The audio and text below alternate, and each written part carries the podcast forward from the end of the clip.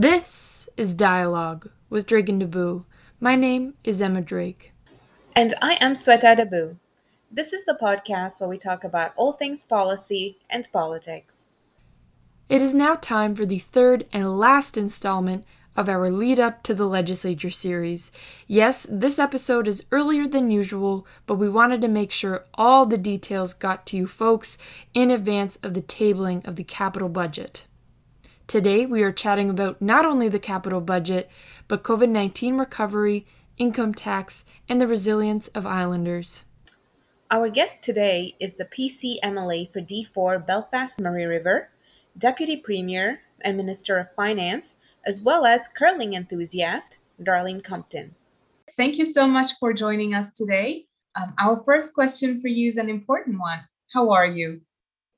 I, am good. I'm good. It's it's a it's still a strange time, but uh, you know overall we've done very well here on PEI, and I think that that's uh, we have Islanders to thank for that. And I think it uh, you know we've made some tough decisions early on, but it's really paid off. So I think things are pretty good. Most certainly, and, and we're looking good going into the fall and, and hopefully the winter months as well. Now, we're going to jump into one of our four topics for today. As listeners know, uh, with our legislature series, we're looking at four different areas with each of our special guests. So, our first one is an act to amend the Income Tax Act. In spring 2021 2022 provincial budget, changes to the Income Tax Act were introduced. These would raise the basic personal exemption to $11,250, increasing the low income threshold to $20,000, and reduce the small business tax to 1%. Minister, the first question on this is what motivated these amendments to the Income Tax Act? Well, our government continues to to um, work to put more money back in, in the pockets of Islanders. And, and it was part of our platform commitment during the election. And, uh, you know, I'm very pleased to say that we are moving forward with that. And uh, not only for for uh, everyday Islanders, but for all small businesses and, and lowering the small business uh, rate to 1% makes it the lowest in Atlantic uh, Canada. So I think it really gives us a, a competitive edge. For sure, and these changes will be in effect as of January 2022. What do you expect some of the impacts will be with these amendments?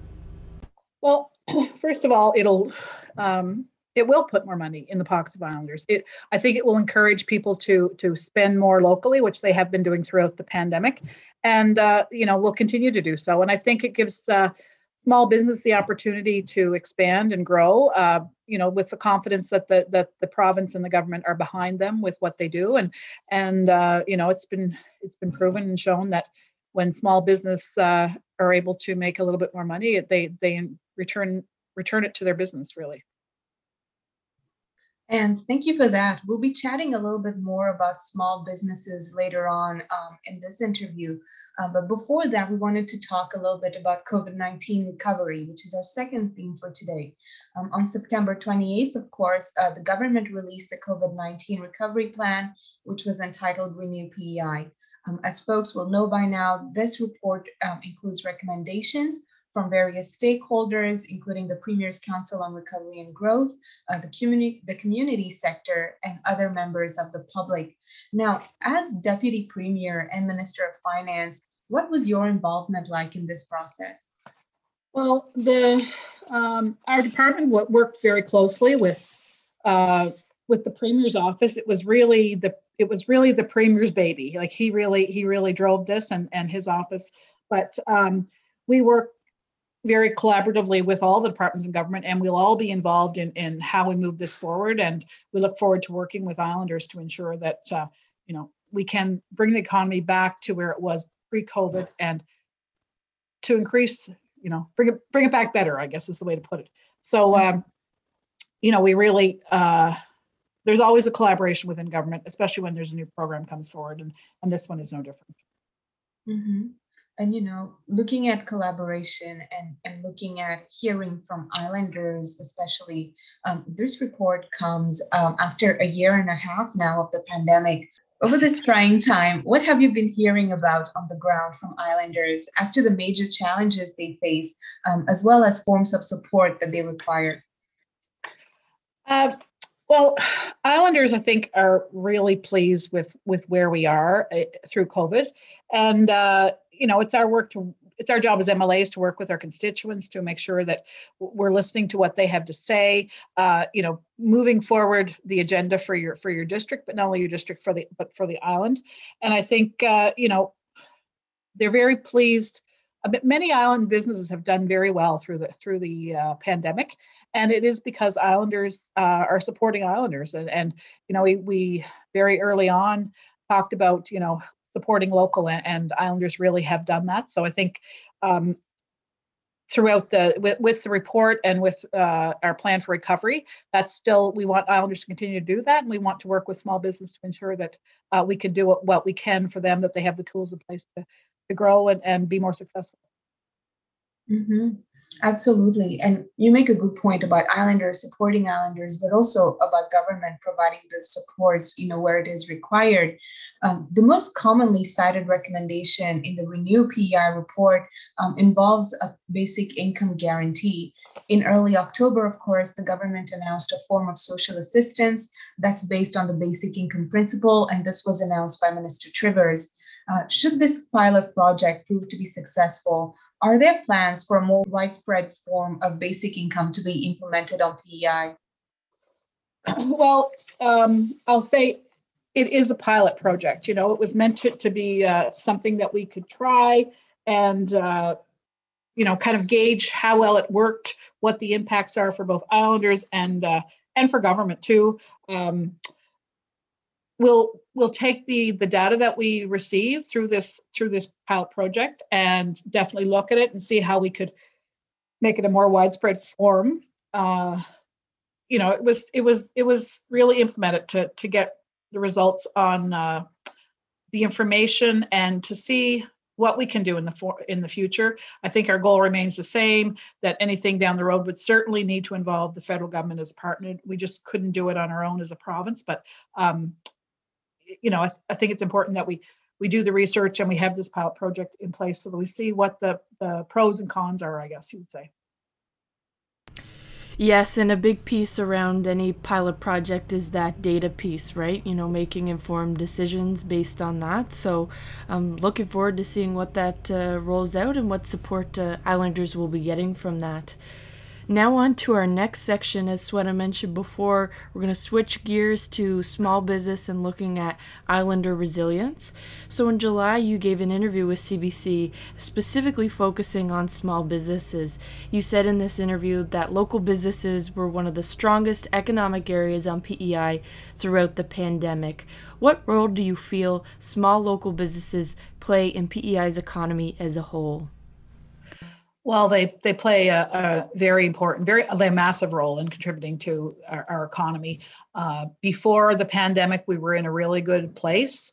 Um, I uh, have to say, you know, meeting uh, virtually with my federal and provincial counterparts for for finance, um, it it uh, I want to say was sometimes embarrassing because you know, I would say, well, things are pretty good here on PEI. You know, we we responded fairly quickly. A number of the programs that we had initiated early on through the pandemic, um, other provinces were doing like a year a year later, and you know, we had already initiated the program and and you know rolled it out and had already basically uh, been done with it. But um, small business, like the innovation and the entrepreneurial spirit, spirit of small business on PEI is amazing, and it, it, they really are the lifeblood of our communities. And um, I mean, I live and grew up in a rural community, and uh, every one of those businesses stepped forward, um, you know, remained open, made sure you know took delivered groceries, um, took on um, you know kind of pivoted is the I guess the,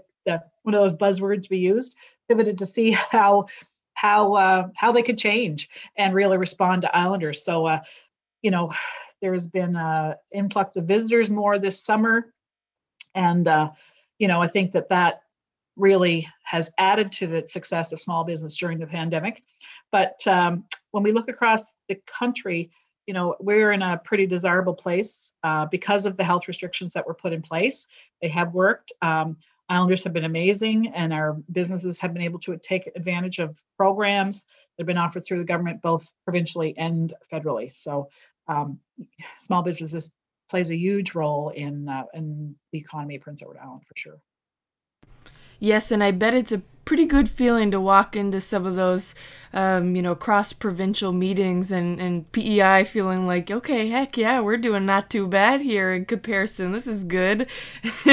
I know that that would be a pretty good feeling. it, it, it's it's really is an amazing feeling, and and uh, I think we are the envy of the country, really, as far as uh, how we how we've uh, handled COVID.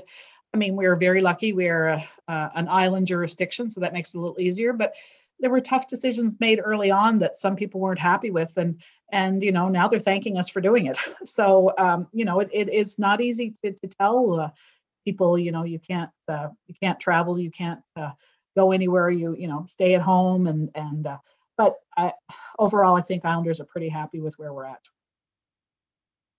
Yes, no doubt. I, I know we kind of mentioned it earlier before we jumped into the interview, but uh, PEI having that kind of early intervention and very clear uh, guidelines from the get go, I think, is uh, something uh, to be very thankful for, no doubt. In that same interview, Minister, you also talked about some of the challenges faced by the most vulnerable populations on PEI, such as minimum wage workers.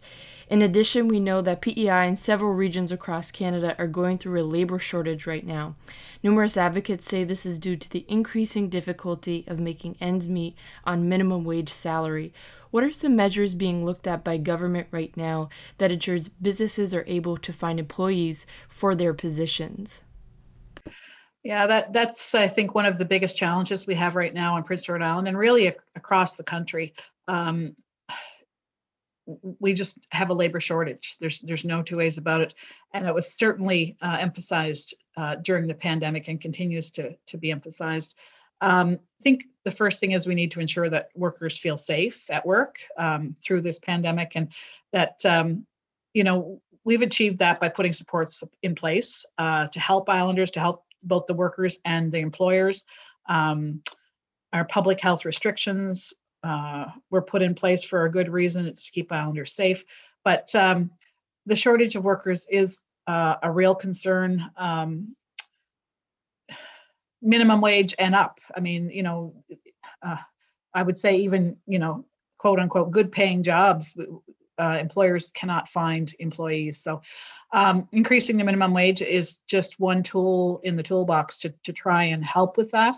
Um, we've also um, we're working on programs to ensure that people can uh, move from one career to another and help with training with that so that it's maybe a career that's not so impacted by the pandemic. But um, overall there just there is a shortage and we need to ensure that we we look at the big picture and um, we need to ensure that we have immigrants coming. We need uh, to look at housing because uh, we have a shortage of that. Um, uh, healthcare, uh, education, they're all impacted by the fact that we need a, a bigger population. So I, I, think that's that's really the, the key here. But um, you know, throughout the pandemic, um, there were a list of programs available for both uh, employees and uh, employers. I think over 40 programs. So you know, we we did what we could in the short term to try and ensure that uh, um, businesses were not impacted by this. Absolutely, and and particularly on the topic around um, safety for the workplace for both the businesses, but as well the employees. Uh, there was a lot of conversation throughout COVID nineteen and still today uh, around the need to self isolate should someone have been exposed to COVID. Uh, for minimum wage folks, this is particularly hard because they usually can't afford to lose a shift's pay. One particular solution is paid sick leave. Is this something government is currently considering? If not, what are some other measures that are being looked into? Uh, it's it's uh, interesting you asked that question, Emma, because it was actually brought up in the legislature uh, since since we started this fall, and I'll I'll I guess reiterate what the uh, Minister of Economic Growth and Tourism uh, and Culture said, and it was the COVID 19 Special Leave Fund exists for workers and self employed people who are unable to work due to illness. The fund uh, reimburses employers and or self-employed people who do not have access to sick leave to offer employees who miss time. So it's there. We were already doing it. We have a million dollar fund set up. Um, the program was available starting March 1st. Um, there to help uh, support workers and, and employers. And uh, as my colleague stated, uh, the program is meant to keep us going through the pandemic. And the topic is something that government is going to look at after the pandemic uh, to look at a more robust option moving forward. But it is there in the immediate um, time, I guess, to to make sure that that uh, employees are covered. And uh, we're very we're very happy that we have done that because I think it does make a huge difference when you're deciding do I go to work or not. For sure, and and, and as you say, um, you know, both I think in the immediate term with COVID, but then also kind of moving forward, what could that look like based on this initiative? So, really looking forward to that. Now, one last question on the Islander resiliency uh, portfolio. Don't worry, we're we're trucking through here. um, one of the uh, last items we wanted to ask you about, Minister, is the the livable wage, um, which has been a conversation on PEI for the last number of years, and specifically was one of the recommendations of the Special Committee on Poverty's report last fall. Now, for Charlottetown, this value has been determined at $19.30 an hour. What are your thoughts on an initiative such as a livable wage? Um, it's definitely something we've we've discussed. Uh, it, it, would fall under social development and housing, and I know the minister is is in discussion all the time with with what that would look like. And um, you know, I guess uh, there's no one size fits all approach to this. Um, I know um, social development, housing, and economic growth and tourism will continue to look at that. Um, and I, you know, I guess I, I look to their departments to to make the decision. I know um, one uh, concern I would have, having worked in a small business uh, before, was you know if you make the livable wage nineteen dollars and thirty cents an hour, what how does that impact the people that are now making that amount and increasing their wage and increasing the you know so it it's um, a trickle up effect, I guess I would say, because uh, once you um, increase the minimum wage, then all of the other wages have to uh, be increased as well, and that really impacts uh, any business as far as you know viability. So again, uh, as Minister of Finance, I'll work with the departments, but it would really be uh, in the social development housing shops. Yeah. Mm-hmm. Yeah, uh, thank you so much for that answer. And, and you're right, there's a lot of considerations here. But you know, when we're talking to the Minister of Finance, we do have to touch uh, on our last topic for today, which is the capital budget. Um, now, the fall sitting is often defined by the capital budget, much like the spring is by the operating budget. Um, just for our listeners, can you tell us what is the capital budget and how does it differ from the operating budget? Yeah, that's a great question, Sweta, and I'm really happy to be here to explain it. And it, uh, I hope this uh, broadcast is heard far and wide because I feel people don't understand uh, the difference. And to make it even more confusing, within the next week or so, we're going to have the capital budget, we're going to have the public accounts, the blue books, and we're also mm-hmm. going to have the fiscal update. So I, I, think between all three of those, people will be totally confused. But um, the um, capital budget uh, comes in the fall. It is um, the budget where it gives government the ability to spend for government infrastructure and, and, projects such as roads and bridges and public buildings and equipment. So um, differs from the operating budget, which is the budget in the spring, which provides the funds to keep all the departments operating and all the grants and all the um, uh, subsid- wage subsidies for for not for profits and small business. So it's totally different. It's a plan, um, a long term plan. It's over five years, and uh, you know, again, all departments come together with their I say their wants, needs, and asks, and uh, through um, my department and each department in government, we uh, we sit down. It, it, it's not a short conversation. It, it does take quite a while, but um, uh, it's looked at in a five-year window, and you know what big projects do we have coming forward that really need to be done, and what are the pressures on government to to have that happen. So it is a five-year plan, and it is for government uh, owned, I would say, infrastructure and uh, projects. Mm-hmm. And, and you talked about what are some priorities for government, you know, what pressures are there and what are these key priorities. Now, how um, is that determined? Who does government typically consult with in the development of this budget? And what are some key considerations that go in? So yes, I mentioned uh, it's a collaboration between my fiscal or our fiscal management team um, and with all the departments, and they're there to identify and allocate the capital projects. Uh, it's a process process that um, we go through kind of internally. It's uh, there's not uh, collaboration with the public for for operational. Uh, uh, sorry for for uh, capital the way there is for operational. It's more um, the departments coming together to say we need a new school or we need electric school buses or we need um, you know to fix a bridge so um, it's the pressures i think that are on each government department to improve the infrastructure that uh, is their responsibility mm-hmm. Now we know that you can't tell us specifically what's coming in the budget uh, until it's presented in the legislative assembly but what are some key themes that islanders can expect to see prioritized uh, this fall well, uh, I cannot share with you what's going to be in the capital budget, but uh, I I don't think uh, anyone would be surprised.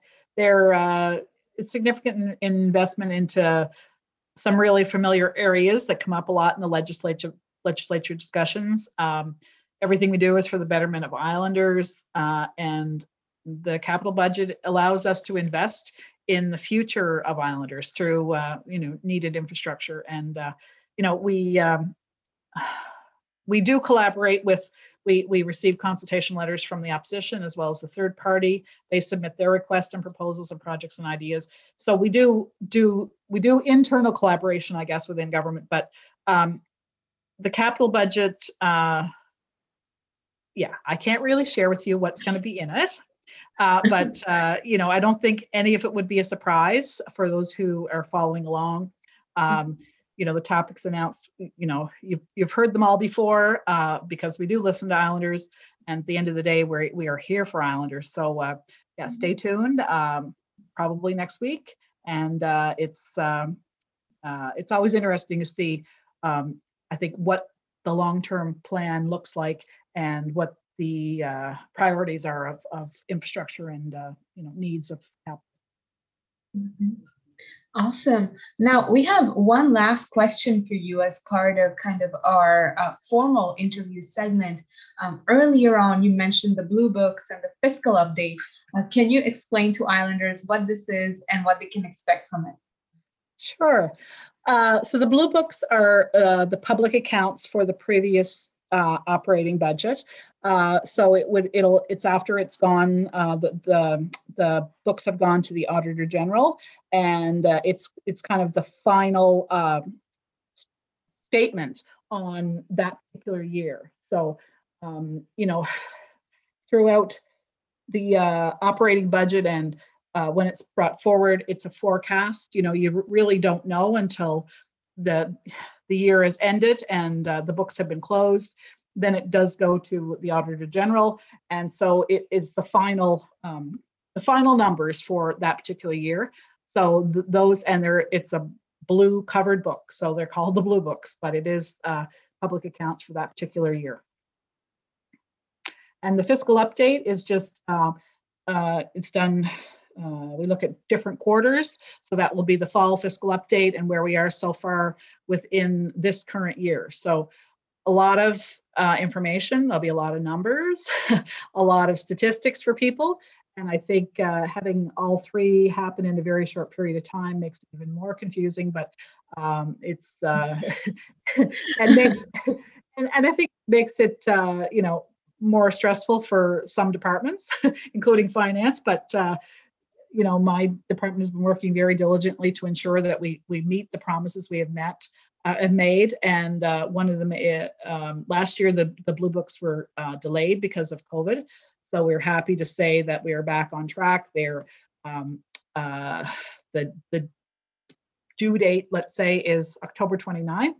So uh, we're happy to say we're on track for for having them in on or before that date. So that that's a good thing. And um, again, the fall sitting legislature has been uh, brought forward. it used to be after after um, Remembrance Day, so that also impacts the capital budget. Uh, has to be done earlier. So a lot of uh, just a lot of demands, I guess, would say for for the finance department and all departments because they have to have their uh, you know their their uh, uh, statements and their wants in earlier. So um, yeah, it's it's going to be a busy couple. It has been a really busy uh, fall, but it's going to be a busy couple of weeks in the legislature for sure. Mm-hmm. I, I, can already see all the numbers, people getting excited for this and for the number of updates that are coming forward. I feel like there's, there's always a segment of the population that's looking forward to the numbers crunching. So uh, we'll keep an eye out for that as well. Um, yeah. This concludes the formal part of our interview, but after this is kind of our most serious segment uh, that we call the beer panel. Now, uh, typically we started out recommending beers, but over the last year or so, it's taken on a life of its own uh, with folks recommending recipes, restaurants, really anything.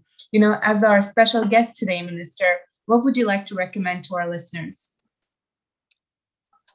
well, I think we've all been uh, discovering local hangouts and places to go, and uh, I've got lots of wonderful restaurants in my district. Um, uh, but one I think I'll highlight is the Country Cafe, which is owned by uh, you know Dave and Rose Vienna, who are uh, it's it's very uh, let me see. I'm very happy to have it because I drive by every day. I go to Charlottetown, so and they're open in the morning, mm-hmm. which is really good for uh, not good for my waistline, but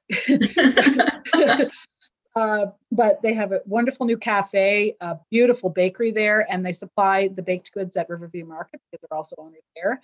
And uh, they have corn maze, which is kind of exper- experiential uh, farming.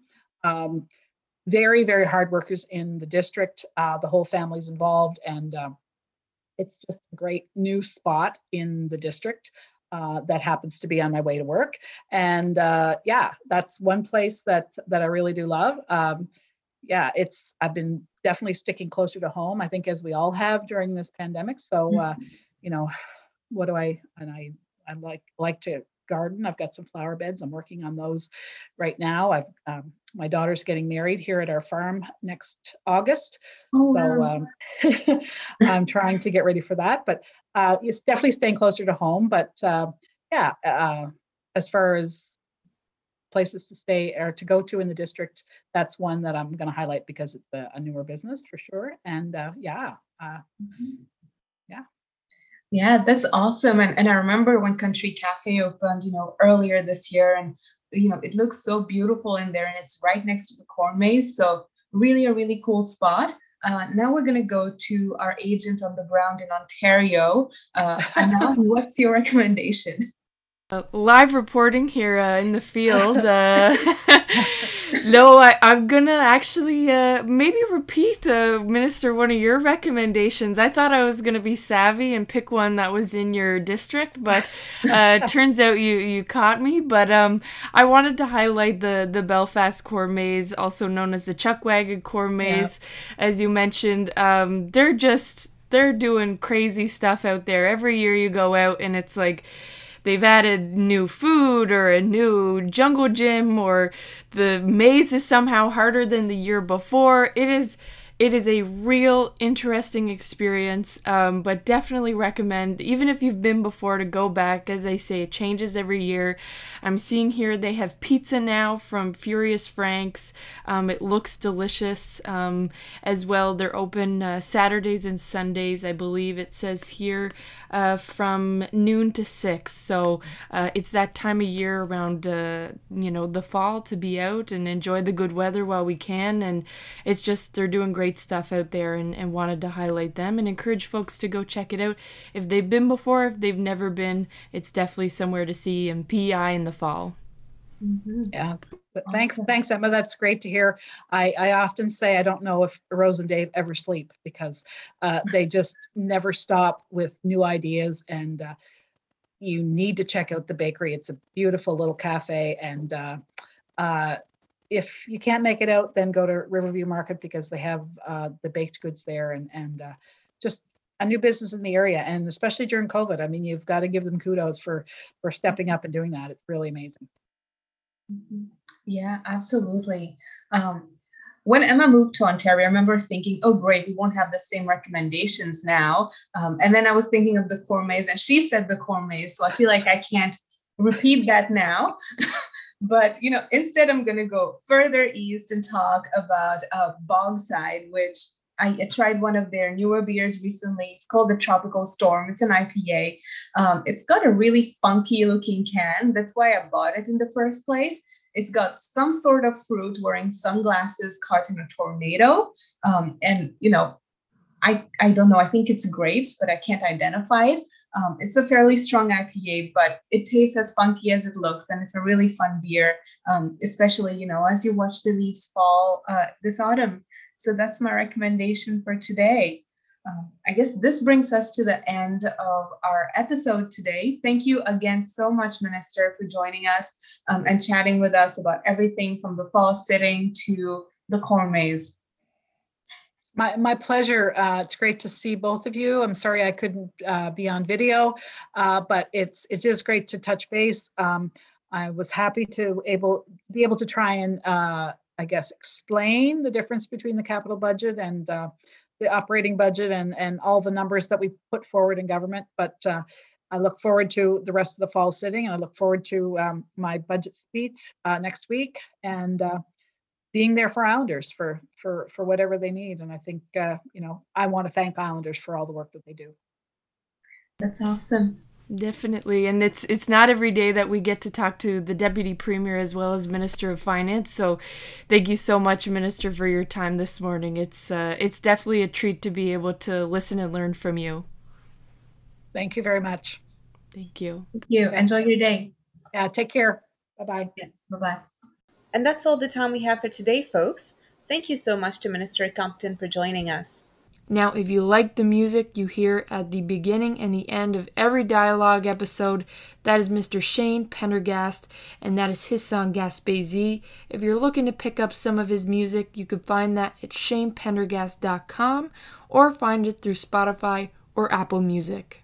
Stay warm, stay safe. This has been Dialogue.